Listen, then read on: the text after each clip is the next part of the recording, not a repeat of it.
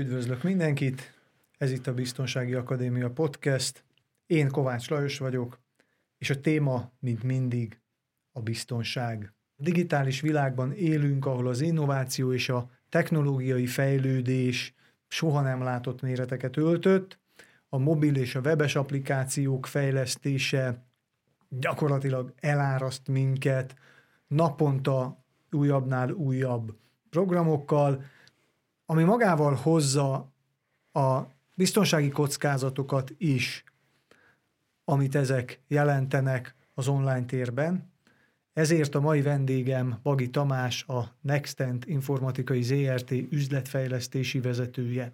Szia Lajos! Szia Tamás! De mielőtt belemegyünk a szakmai részébe a dolognak, egy pár mondatot azért had mondjak rólad, mert nem csak itt a, a mobil alkalmazás fejlesztés terén és technológiai területen alkottok nagyot, hanem te, mint magánember és sportember is, és hát én nem titkolt ámulattal nézem a te sport teljesítményedet, hiszen Tamás azon kívül, hogy boldog családapa, egy nagy és jó prosperáló informatikai cégnek az egyik vezetőségi tagja, milyen versenyt, milyen sportot űzöl? Hát ez alapvetően terepfutás, és van egy Spartan rész nevezetű versenysorozat, amiben szoktam indulni, szigorúan az amatőrök között.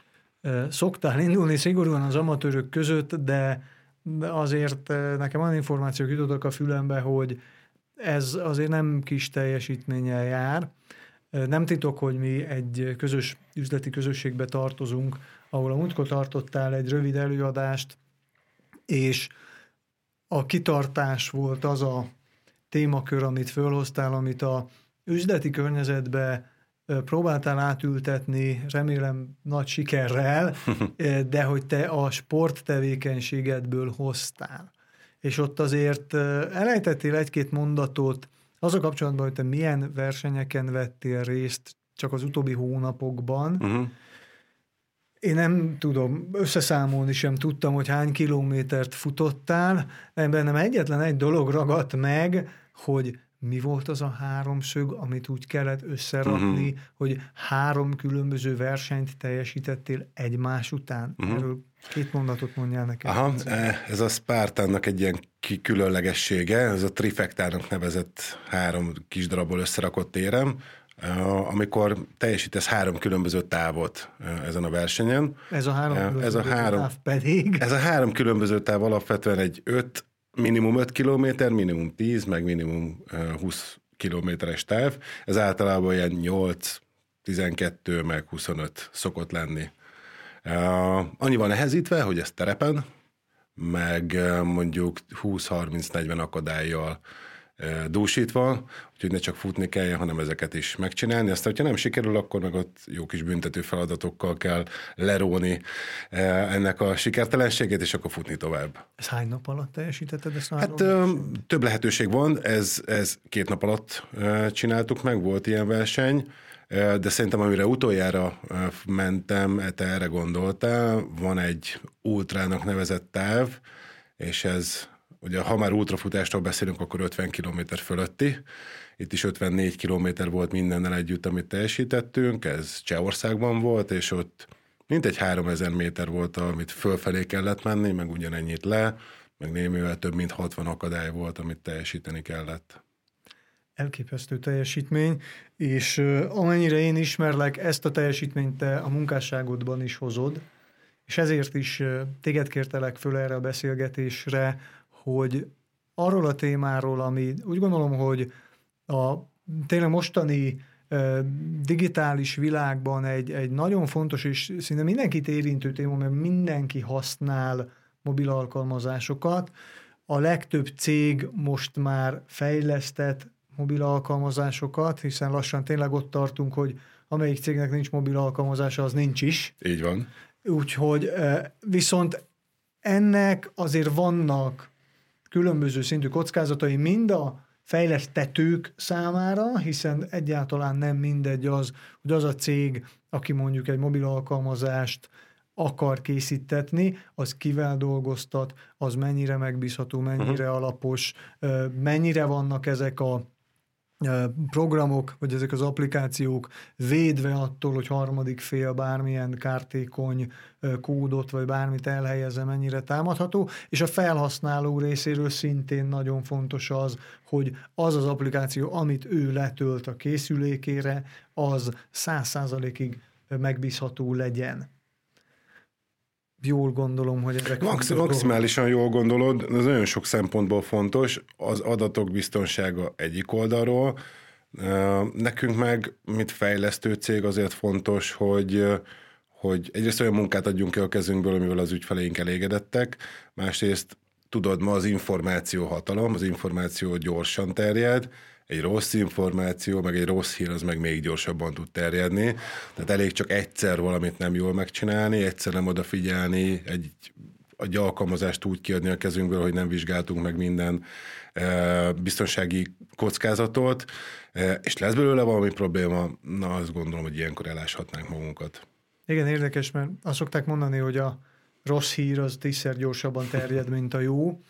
Ennek ellenére mégis előfordulnak olyan helyzetek, olyan cégek, és ezt én magam hallottam uh-huh. nem is olyan régen például, hogy, hogy egy fejlesztő cég e, csúszásba volt például a megbízással, és akkor azt mondta a fejlesztőinek, hogy csináljátok meg úgy a, a programot, mintha működne, hogy a megbízó azt lássa, hogy ő megkapta, amit uh-huh. megkapott, de közben a háttérben gyakorlatilag töredékesen volt, talán akkor álltak neki, és egy ilyen látszott terméket adtak oda az ügyfélnek, gondolom nem kevés pénzért. Szóval azért vannak a piacon olyan szereplők, olyan résztvevők, akik hát finoman szóval sem biztos, hogy, hogy a, a, az etikus működés mellett teszik le a voksukat. Én ismerlek titeket nagyon jól, hiszen ö, nekünk azért van egy-két közös dolgunk, és, és tudom azt, hogy, hogy ti tényleg 100 százalékban oda teszitek magatokat minden projekt mellé, Úgyhogy szeretnék neked föltenni egy-két kérdést ezzel kapcsolatban, hogy segítsünk a nézőknek, a hallgatóknak ebben a témában, akár felhasználók, akár cégek, akik szeretnének idővel mobil applikációt fejlesztetni. Úgyhogy az első kérdésem az egy ilyen teljesen általános érvényű kérdés, hogy milyen aktuális fenyegetésekkel és kihívásokkal kell szembenéznie a mobil alkalmazásoknak és az internetes programoknak a biztonság terén, vagy az elmúlt években mondjuk mi, mi volt az a, az a legnagyobb biztonsági kihívás, ami, uh-huh. ami, ami mondjuk ezt a területet érintette? Uh-huh. Jó kérdés. Alapvetően mi azt látjuk, hogy nem a mobil applikációk a leggyengébb láncszem ebben az egész rendszerben. Egy kicsit technikai jobb módon próbáljuk megközelíteni ezeknek a rendszereknek a működését. A mobil applikáció az csak egy interfész, amin a felhasználók szeretnek dolgozni, és ahogy mondtad az előbb is, nem csak a startup cégek, de gyakorlatilag ma már minden cég úgy gondolkozik, hogy ha nincsen mobil applikációja, akkor ő nem is létezik. De ugye ennek a mobil applikációnak, főleg, hogyha valamilyen komplexebb dolgot képes megvalósítani, van egy backend rendszere, ami gyakorlatilag ugyanúgy működik, mint egy normál szoftvernek egy szerveren működő backend oldala. Mondjuk el azért így közönséges emberi halandó nyelven is, hogy te ebben dolgozol, lehet, uh-huh. hogy neked ez a backend rendszer, uh-huh. ez mond valamit. Tegyük fel, hogy nekem nem. Uh-huh. És még az is lehet, hogy ez igaz.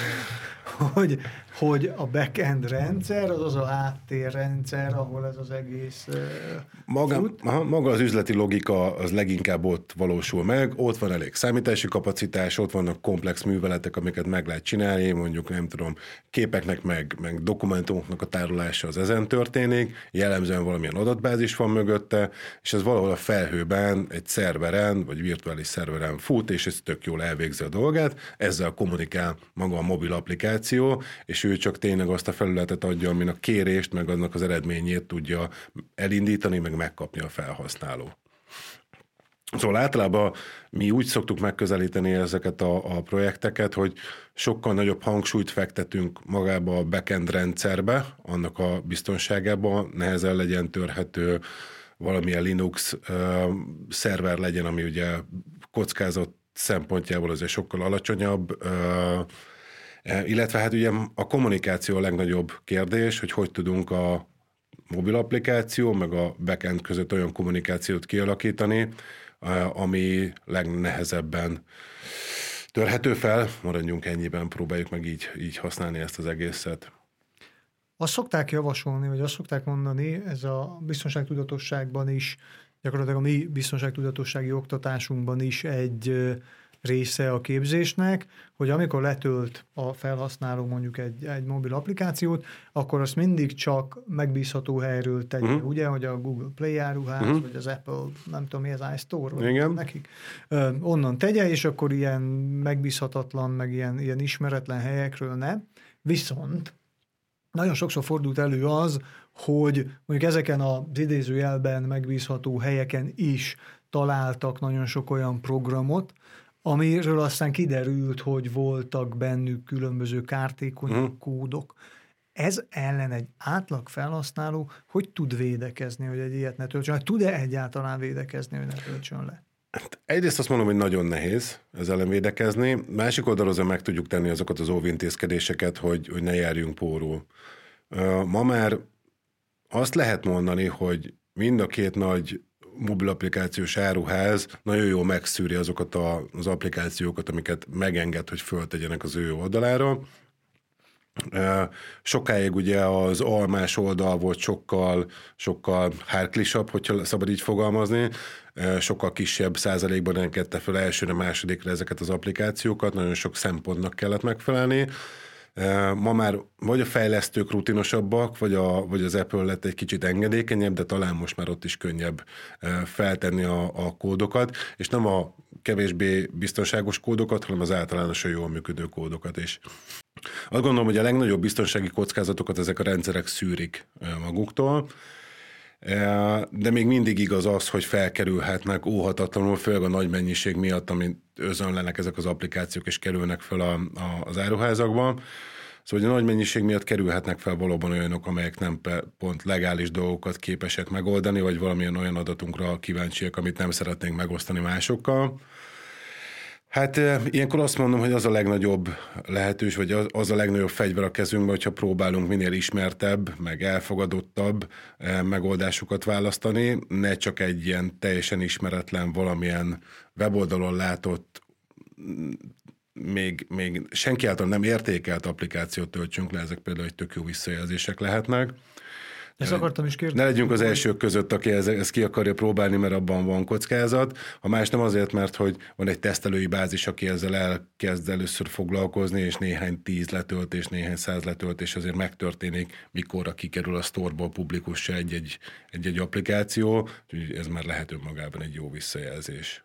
Ezt akartam kérdezni, hogy lehet valamilyen mértékben azért hagyatkozni ott a, a visszajelzésekre, hogy hányan értékelték, hány csillagot adtak neki, ezek valós visszajelzések nagy? Valamen, valamennyire igen. Biztos, hogy vannak olyan cégek, akik játszanak azzal, hogy a saját applikációikat pozitív irányba értékeltessék fel a felhasználókkal, de inkább azt számít, hogy, hogy nem is biztos az értékelés, mert ez lehet szubjektív. Tehát most letöltesz egy játékot, most tetszik vagy nem, hát éppen milyen kedved volt, meg milyen játékkal szeretsz játszani az már, hogy hányan töltötték le, az már lehet, hogy ad egy, egy korrektebb visszajelzést. Egy néhány százeres vagy néhány milliós letöltés, az már biztosan, biztosan egy olyan alkalmazást mutat, amiben kicsi eséllyel van valamilyen kártékony kód, mert akkor régen kiderült volna.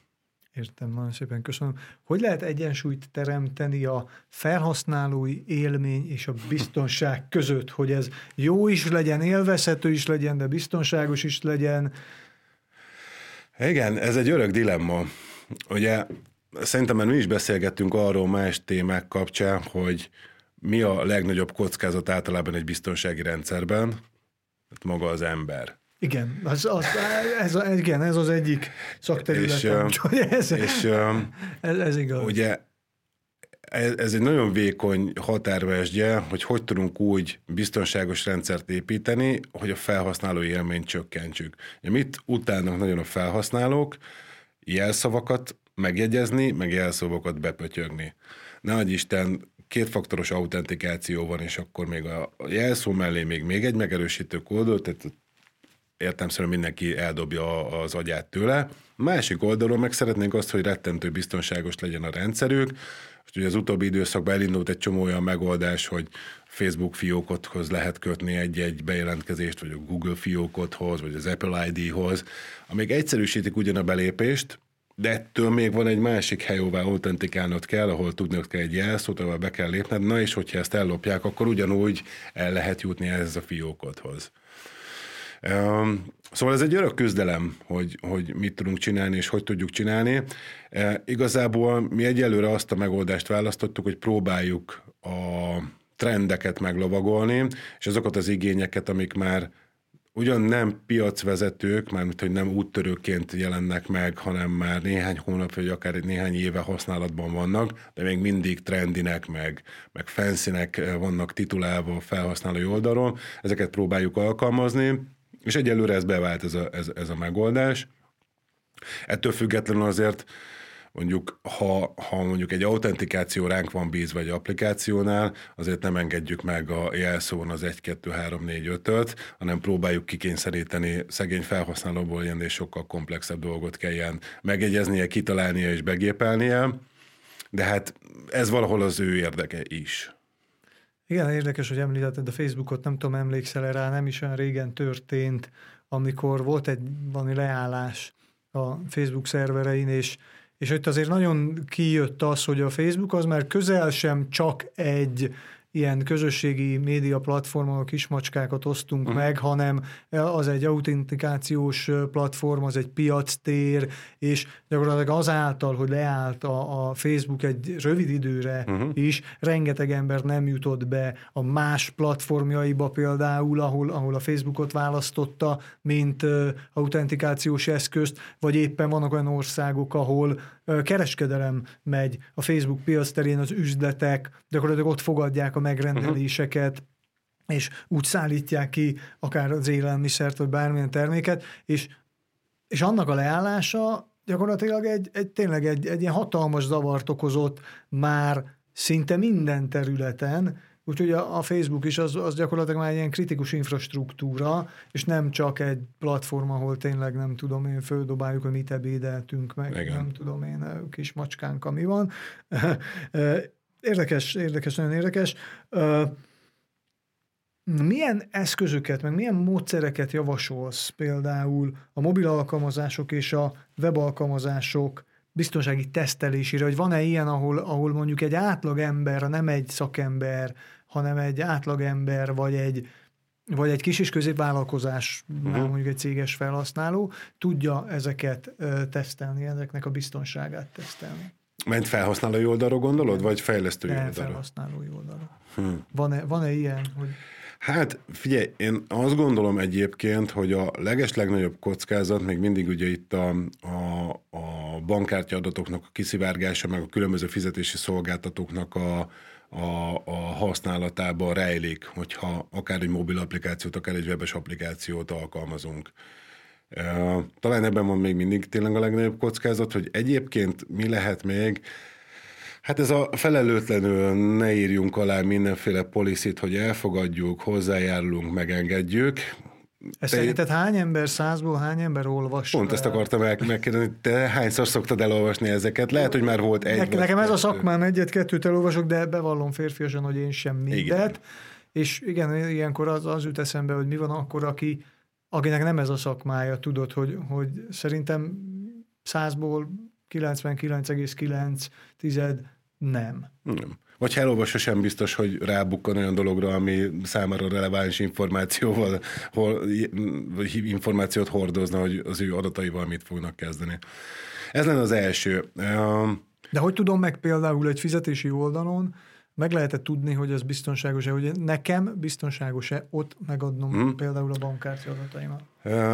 Ebben azt szoktam javasolni, és szerintem ez trendként elfogadható, hogy ismert fizetési szolgáltató legyen az, ami, ami, ahol te fizetsz. Ugye Magyarországon van két nagy szolgáltató, akik általában megjelennek fizetési platformokon.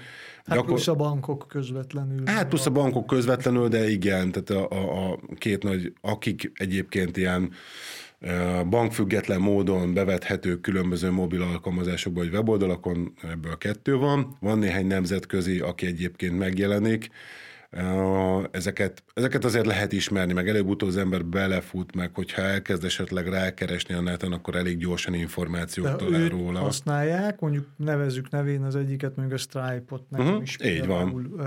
Én is használom cégesen a Stripe-ot. Ha valaki azt használja, akkor az garancia arra, hogy az az oldal, ahol fizet, az nem fogja ellopni az adataidat? Vagy nem is kerül el hozzá? Mondjuk Pont ezért így van. Tehát ugye a fizetési szolgáltatók egy nagyon különlegesen uh, besorolt szervezetek, amellett, hogy ők nagyon sok szempontnak kell, hogy megfeleljenek ahhoz, hogy ezt a fajta jogosultságot megkapják, még igen komoly pénzügyi hátteret is kell maguk mögött tudniuk, hogy egyébként jogosultak legyenek egy-egy ilyen fizetési szolgáltatóvá válni.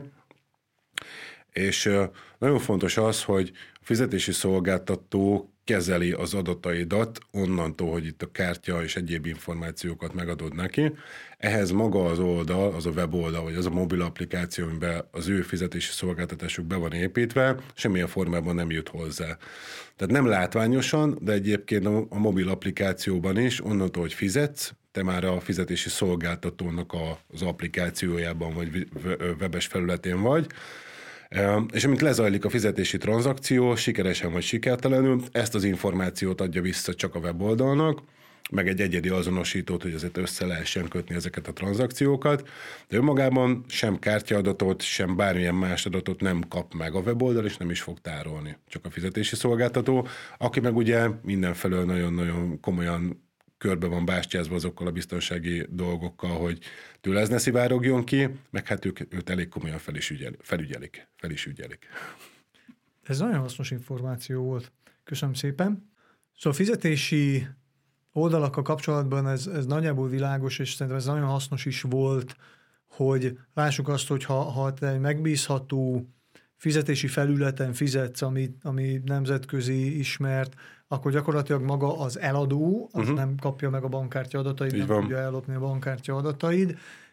Ezen kívül van-e még bármi olyan, amit fel tudunk használni arra, hogy egy adott applikációt például letöltök a telefonomra, akkor annak a biztonságosságáról meggyőződjek, mert ki tudja, hát a, uh-huh. átcsúszott éppen a, a a nagyszámok törvénye Igen, annak, annak, a, annak a nagy áruháznak ott a, a biztonsági ellenőrzésén, uh-huh meg tudok-e róla győződni valamilyen módon? Hát ez egy nagyon jó kérdés. Meg kell próbálni meggyőződni erről, igen. Ugye mondtam néhány szempontot korábban, hogy itt a letöltéssel, meg egyéb visszajelzések alapján azért lehet előszűrni ezeket a, a, az applikációkat. De azért egy jó megoldás lehet az is, hogyha a telefonodon van valamilyen vírusírtó, aki minden megjelenő új fájra, legyen az egy letöltött fájl, vagy egy e-mailen kapott csatolt állomány, szépen elvégzi a vizsgálatot, és hogyha kockázatosnak találja, akkor ezt jelzi neked. Na most még így, ilyenkor is benne van a felhasználói faktor, hogy ezt figyelmen kívül tudod hagyni, és megengeded neki, hogy feltelepüljön. Tudod, az emberi hülyeségnek, ami végtelen, nincsen határa, hogy bármit meg lehet csinálni. Jó, én ezt egyen finomítanám, tudod, van a, a biztonsági menedzsmentbe a a Matrix, hogy hogyan kezeled a kockázatot, mm. és akkor az egyik faktor az az, hogy bevállalod. Mm. Akkor mondjuk azt, hogy ő, ő a biztonsági menedzsment, menedzsmentjében bevállalta Igen. azt a kockázatot. Jó. Hajlamosak vagyunk mi emberek arra, hogy mindenből keressük az ingyeneset, vagy az annál is olcsóbbat. És például néhány ezer forintot kifizettünk egy, nem tudom, egy játékban arra, hogy vegyünk három új életet, ami három percig tart. Ehhez képest nem vagyunk hajlandóak néhány ezer forintot kifizetni egy éves licenszért ahhoz, hogy egy vírusírtó legyen mondjuk a telefonunkon is, ami egyébként nagy mértékben tudná csökkenteni ezeket a kockázatokat, úgyhogy lehet, hogy először a fejekben kéne rendet rakni. Igen, ezt nagyon jól mondtad és szerintem is úgy, úgy vagyunk vele, vagy hát én legalábbis úgy vagyok vele, hogy általában a legolcsóbb dolgok kerülnek a végén a legtöbbbe, és ezt, ezt azért érdemes az embernek mindig megfontolni. Magára az applikáció biztonságra viszont múltkor olvastam egy olyat, hogy egy számos olyan kártékony applikációt találtak az egyik ilyen, ilyen applikáció áruházba, ahol utólag kerültek bele, hogy akkor, amikor föltöltötték az uh-huh. applikációt, akkor valószínűleg nem volt benne a, a vírus vagy a kártékony kód, és akkor azt úgy utólag installálták bele hogy ezeket mondjuk ki tudja szűrni az, ha a telefonomon van egy jó, megbízható és mondjuk egy előfizetéses, egy magasabb szinten szolgáltató vírusírtó?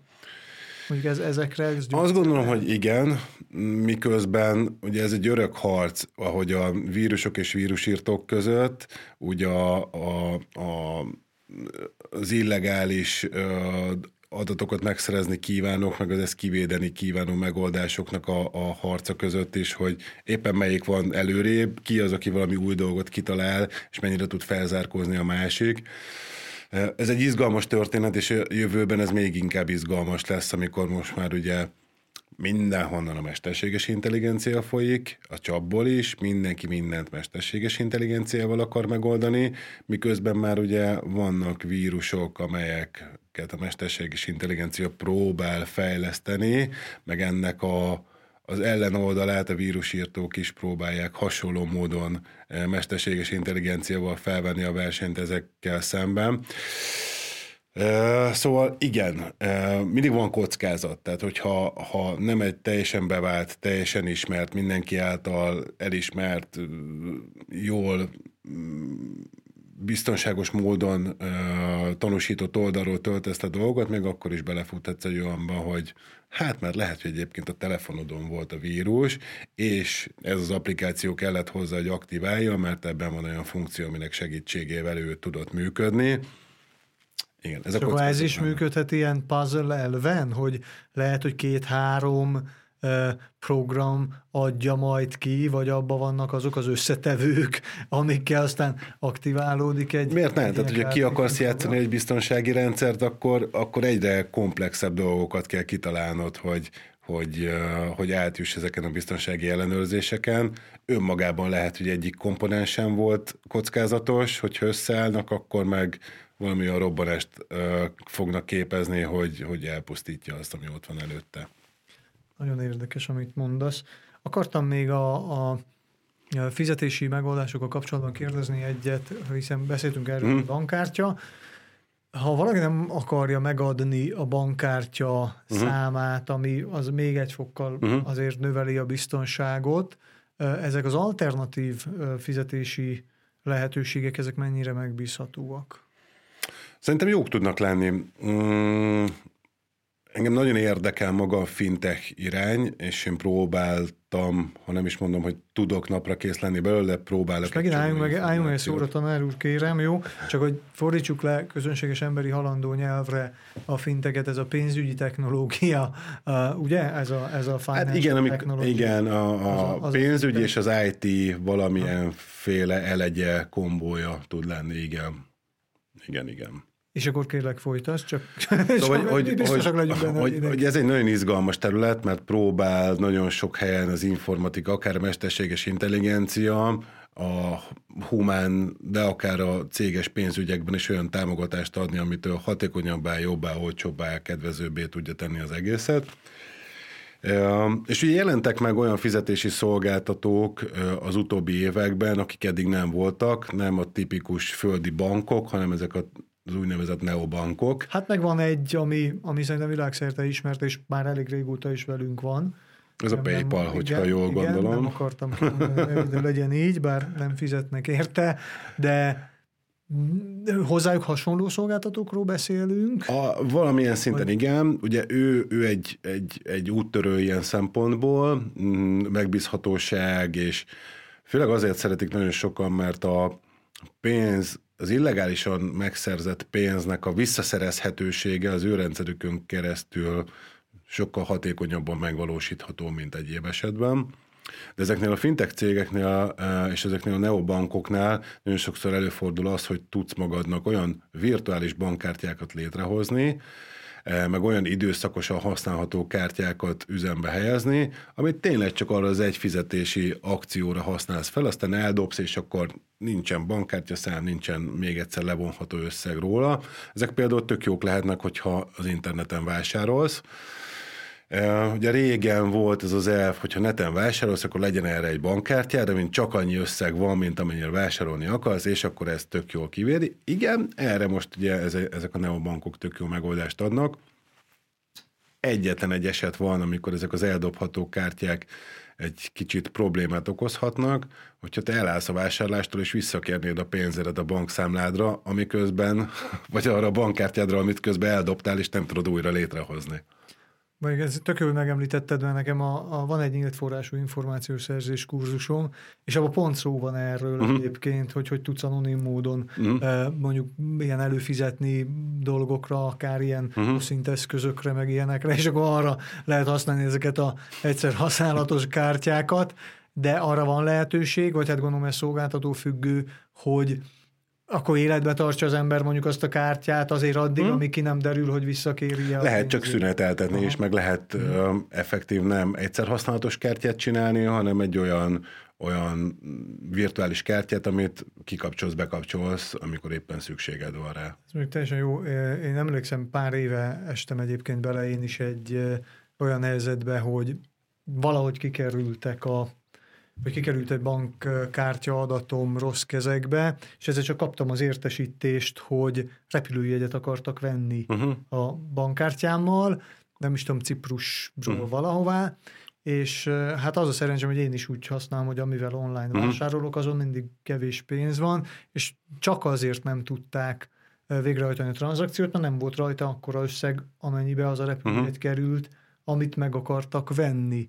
És tök érdekes, mert hiába volt ilyen több faktoros hitelesítés beállítva, végre tudták volna hajtani uh-huh. a mhm. tranzakciót, amit a mai napig nem értek egyébként, hogy hogyan, hogy végre tudták volna hajtani a tranzakciót, ha van annyi pénz uh-huh. azon a bankkártyán, hogy megvegyék, mint tudom, egy ilyen 500 euró, vagy valahogy így e, ilyen értékbe akartak repülőjegyet venni, és nem azért nem sikerült, mert a bank uh-huh. nem engedte, hanem azért nem sikerült, mert nem volt rajta az az összeg. Szép. Aztán utána sikerült, sikerült, hát le kellett tiltatni, meg mit tudom én, voltak ide mindenféle eljárások, de hogy az honnan került ki, azt, azt aztán már jó Isten se tudja megmondani, de igen, de erről, erről az jut eszembe, amikor nagyon sokan azt mondják, hogy hát én nem vagyok senki, ugye ez, egy, ez is egy ilyen tipikus mondat, hogy hát tök mindegy, hogyha ha én, én rólam adatokat szereznek meg, hiszen én nem vagyok senki, hát nem mennek azzal uh-huh. semmire, hogyha én rólam adatokat szereznek meg. Mi az, amire mondjuk az emberek adatait tudják használni, ha mégis megszerzik, azon kívül, hogy mondjuk oké, okay, bankkártyámmal tudnak venni repülőjegyet, ha van rajta annyi pénz, de még nem a bankkártya adataimat szerzik meg, hanem mondjuk a személyes adataimat szerzik uh-huh. meg mit tudnak vele csinálni, ami nekem mégis kárt okoz, független attól, hogy én nem vagyok senki, ahogy uh-huh. ezt nagyon sokan mondják. Hát szerintem ennek a terhez a végtelen. Szavazhatnak helyetted például, vagy értékelhetnek egy applikációt, ahová ismerik az e-mail címedet, jelszavadat, amivel be tudsz menni, hogy szereznek egy ilyen kontingenst, ahol 50, 100, 200, 500 ezer jelszó e-mail páros van, akkor egy, mondjuk egy egyébként kártékony alkalmazást felértékelve már is nem igaz, és megdől az, amit az elején én mondtam, szempontot, hogy ezt nézzük meg ezt már letöltötték ennyien, tök sok pozitív értékelés van, akkor hajrá. Közben ez mind lopott adatokkal történt. Szóval, hogy mindenre is fel lehet használni azokat az adatokat, ami, ami róla vagy tőled kikerül, és egyáltalán nem biztos, hogy ellenet fogják ezt felhasználni, nem a te károdra fogják felhasználni, viszont valid adatokról van szó, és lehet, hogy soha nem fogod megtudni, hogy hol éltek vissza azzal a személyes adattal, amit, amit, amit tőled sikerült megszerezniük vagy akkor fogod megtudni, mikor nálad kopog a rendőrség. Vagy igen, és akkor tényleg megfelelően ártatlan módon tudsz pislogni, mert gőzön nincs arról, hogy ezt hol használták föl, igen. De hát, ha ez is meggyőző lesz.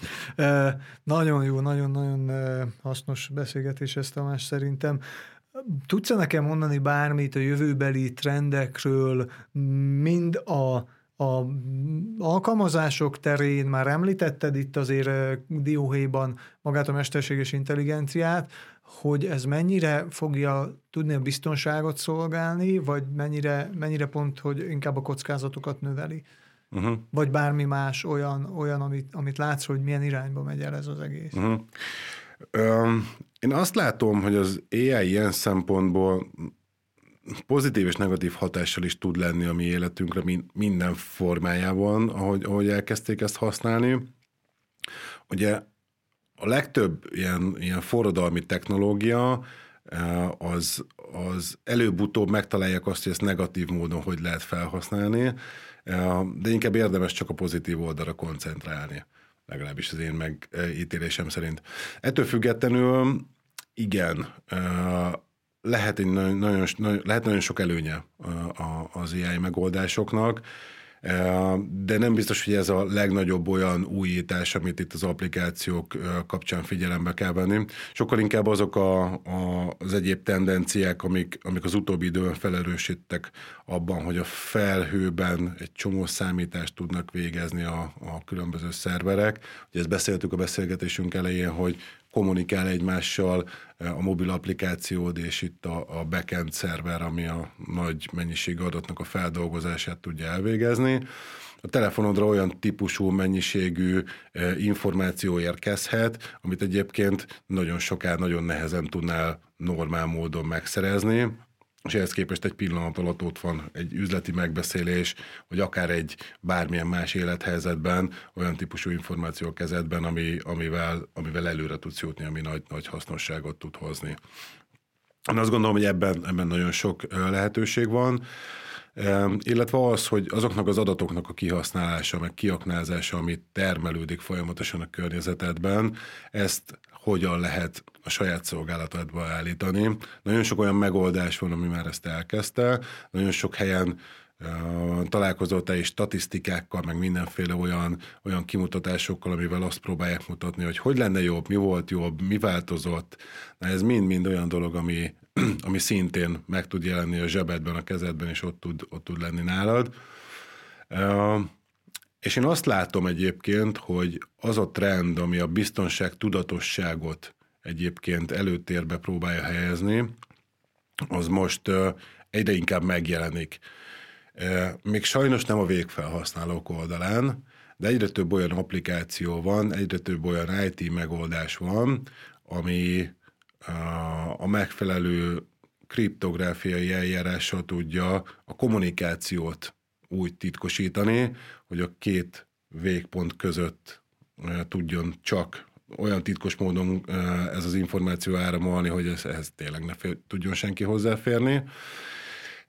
És ez ugye a jövőben megint egy nagyon-nagyon hasznos dolog lesz, amikor akár üzleti információk, akár olyan privát üzleti, vagy privát információkat osztasz meg valakivel, amit nem szeretné, hogy kijusson másnak a, a birtokába véletlenül, akár rossz indulatú módon megszerezve, akár, akár véletlenül megosztva. Más kérdés az, hogy a hatóságok mit fognak ehhez szólni, hogyha semmiféle adathoz nem jutnak hozzá. Ja, hogy itt azt érted ez alatt, hogy igen, hogy, hogy különböző olyan hírszerzési, információszerzési tevékenységbe ez, ez azért beleaggat. Hát igen, meg ugye ennek is lehet egy, egy nem biztos, hogy legális módon működő igen. társaság tagjai közötti kommunikáció. Hát mint hogy erre volt is már példa. Igen, igen. igen, igen.